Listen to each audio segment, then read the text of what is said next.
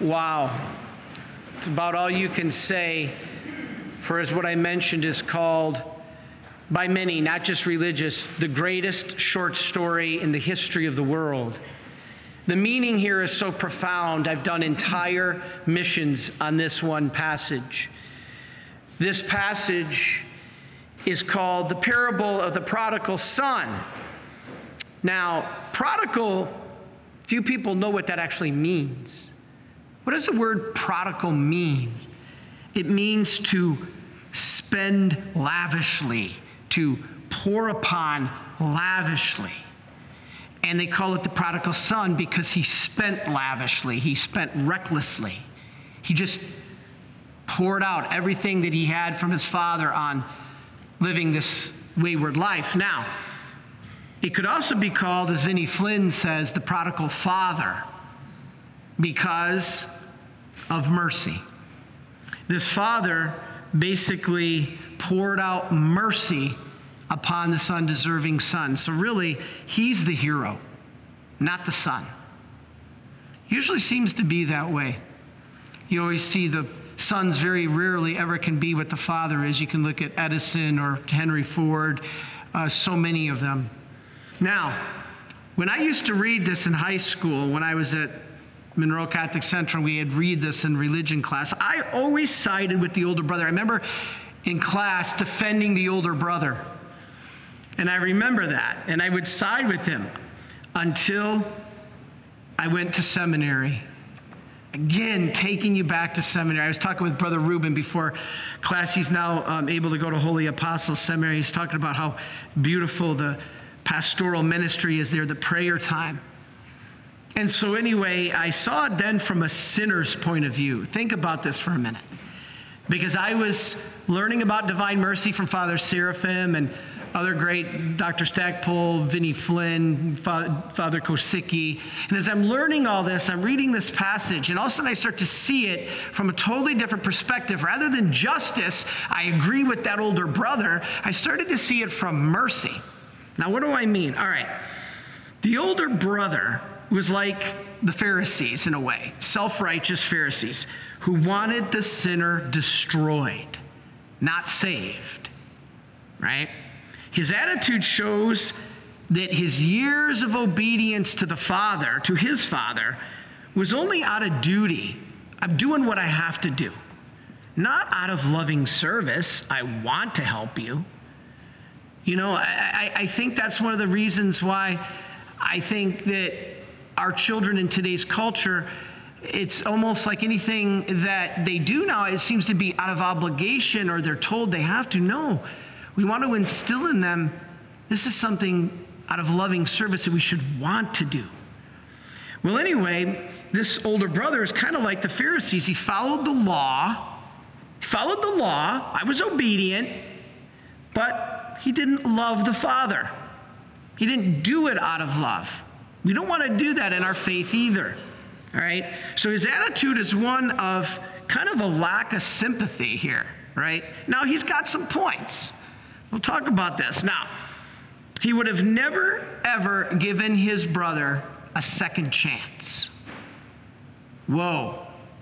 If that happens to us, we're in trouble.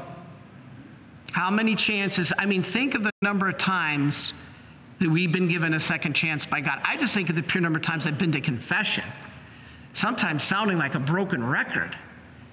What if God would have said to me, Sorry, you used up your one chance? Be in trouble. And so this brother was not going to give his brother a second chance. But the father, who was the one who was wronged, the brother wasn't wronged. It was the father who was wronged. He's the one willing to forgive. He's the one. The eldest son was not wronged at all, and he was the one unforgiving. Isn't that how it usually works?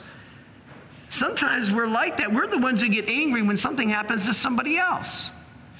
Now, like the devil, what did this brother do? The first thing he did was be accusatory. That's how the devil works accusatory. The wayward son did not spend all the money. The older brother says he spent all your money. He didn't spend all his money, he only spent his share. That doesn't make it right. But this is a false accusation. He didn't spend all the money. There also is no mention of prostitutes. It did not say that that younger son spent the money on prostitutes. The brother said he did. The brother said, Your son went out and spent it on prostitutes. Well, how did he know? He wasn't there. The passage does not say that's what the younger brother did. So we see how the devil gets in there whenever mercy starts to come up. Whenever mercy starts to come up, the devil will slither his way in there using just slight little changes of words like he did in the garden with Adam and Eve. There is no mention of this. Now, he suspected his brother of these sins, which probably means those are what he would have done. But yet he projects them. Whoa, how often we do this, right? His point you can't love someone who has turned their back on you. I know a lot of us who have done that. All of us at one point or another. Today's 9 11. Can we love those terrorists who turned their back on us and God? Can we? Wow, that's a hard task, Lord. You know, I remember going to church, you know, they always say, How could God bring a greater good? You know, when God wants to bring a greater good out of even sometimes the evil. Well, what happened? 9 11, if you remember, was on a Tuesday. The following Sunday, I was in North Carolina. I never saw the churches more packed. The church was full of a bunch of prodigal sons. Because of what happened on 9 11, a lot of people realize I am on, I got to change. This country's got to change. The world's got to change. We got to change. And they went back to church. That church was full of a bunch of prodigal sons coming back to God, coming back to the Father. I'm going to have Brother Reuben read in the Diary of St. Faustina about praying for our country. We should remember, but I'll never forget the priest. He asked uh, the people, he said, How many people here are praying for the victims? Everybody raised their hand. He said, How many people here are praying for the families of the victims? Everybody raised their hand.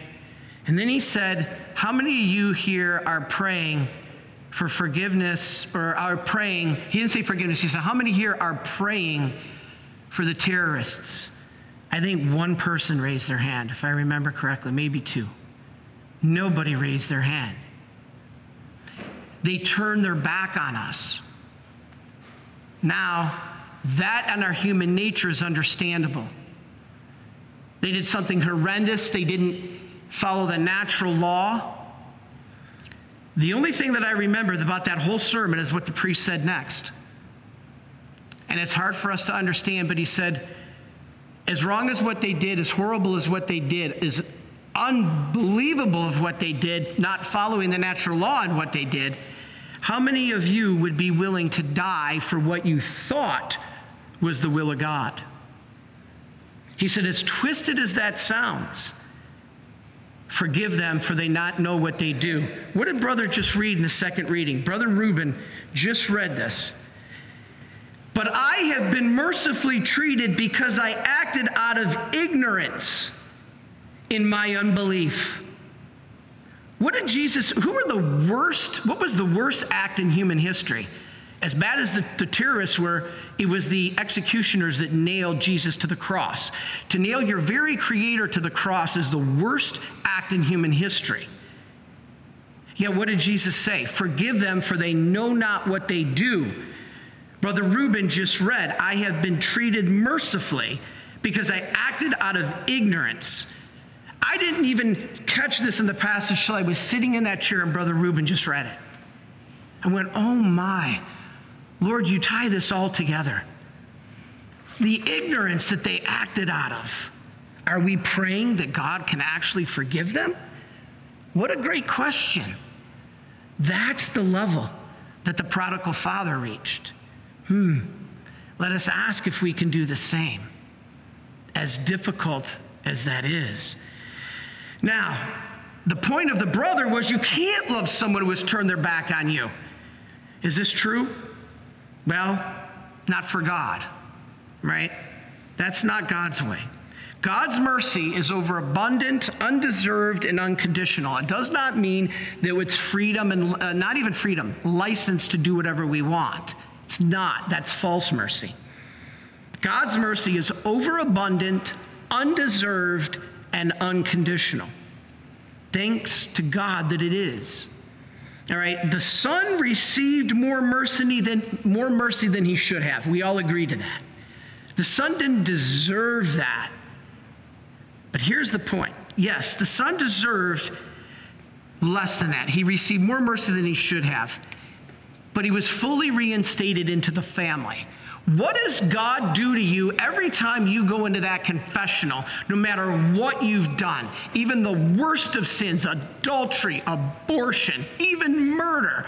What does God do to you? He reconciles you back to the Father. Or the Father reconciles you back through the sacrifice of his Son. So think about this. This son did not commit murder. Yet he was reconciled back to the Father. We could commit murder, not just in a physical killing of somebody, but by gossip, by killing somebody's good name. Or we could commit murder like the terrorists. God can still forgive that because no matter how great a sin, God's mercy is greater. And that, that's so beyond what our human mind can grasp. But thanks be to God that I can go into that confessional that when I sit down with Father Anthony, I know that God is reconciling me back, that I am forgiven no matter what I've done. That is the gift. He doesn't deserve it. No, the Son doesn't deserve it. Neither do I. Neither do any of us. He doesn't deserve it. He wasted his share of the father's inheritance, yes, but the father welcomed him back with no strings attached. His slate was late wiped clean, no conditions. That's what mercy is. All right? Such is this love of God, the mercy of God. No matter what we've done, God will forgive if you simply turn back and repent. Now, we don't know. Did the terrorists repent in that split second that God came to them at the moment of their death? Did they did they repent? We don't know. But the diary of St. Faustina says Jesus will come to every soul at three times at the moment of their death. This is paragraph 1486, and give them the opportunity to repent. Now, we hope that that happened. We don't want anyone lost. All right, St. Faustina says this is the key. All right? God will forgive us if we just turn back and repent. Repent, repent, repent. Don't try to justify yourself. I'm not trying to justify sin here. No. But we turn back and we repent. So, to finish, the amazing truth here is that God is more merciful in his judgments than mankind is to each other. This is amazing. The love of God is much greater far broader than the love of man, right? It is like the sun that shines. The sun never stops shining. We choose to turn it and receive the rays or turn away from it, all right? But it never stops shining. God can forgive when man refuses to forgive. That's what we see here.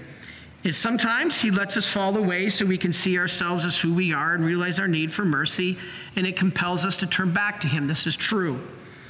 Now, the Son leaving is like what we do when we commit mortal sin. He cut himself off from the Father.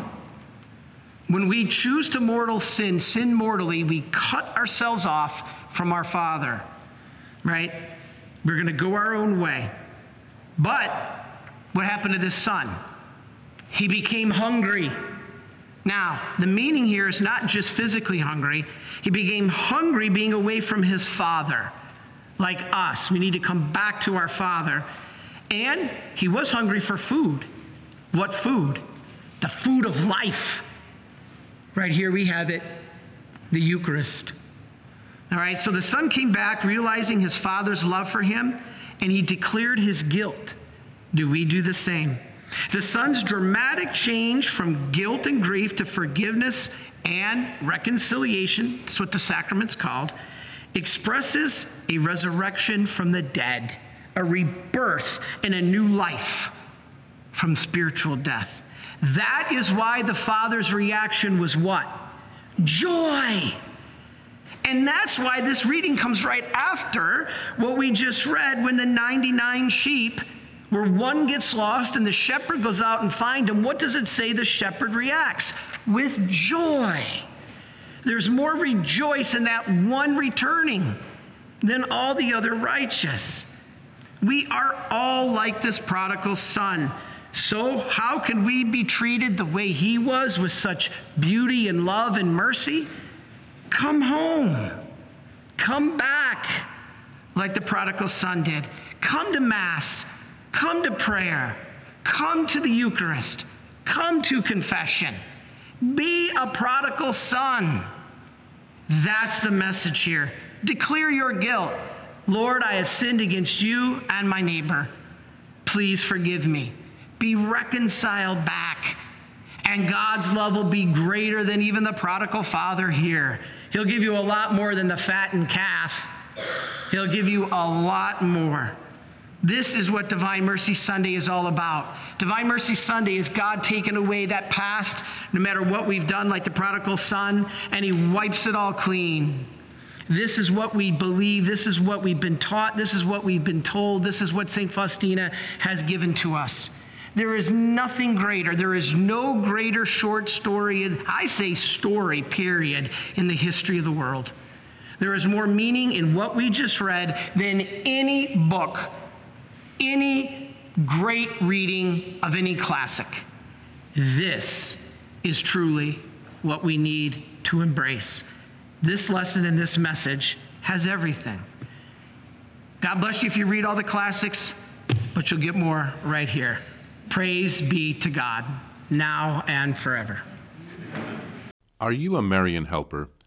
Join our Spiritual Benefit Society and start sharing in the graces of all the daily masses, prayers, and good works of Marian priests and brothers all over the world. Sign up is free and easy. Simply visit micprayers.org. That's micprayers.org. Thank you, and God bless you. Please follow or subscribe to this podcast to receive the latest episodes and updates. If you have been blessed by this podcast, I invite you to leave a review.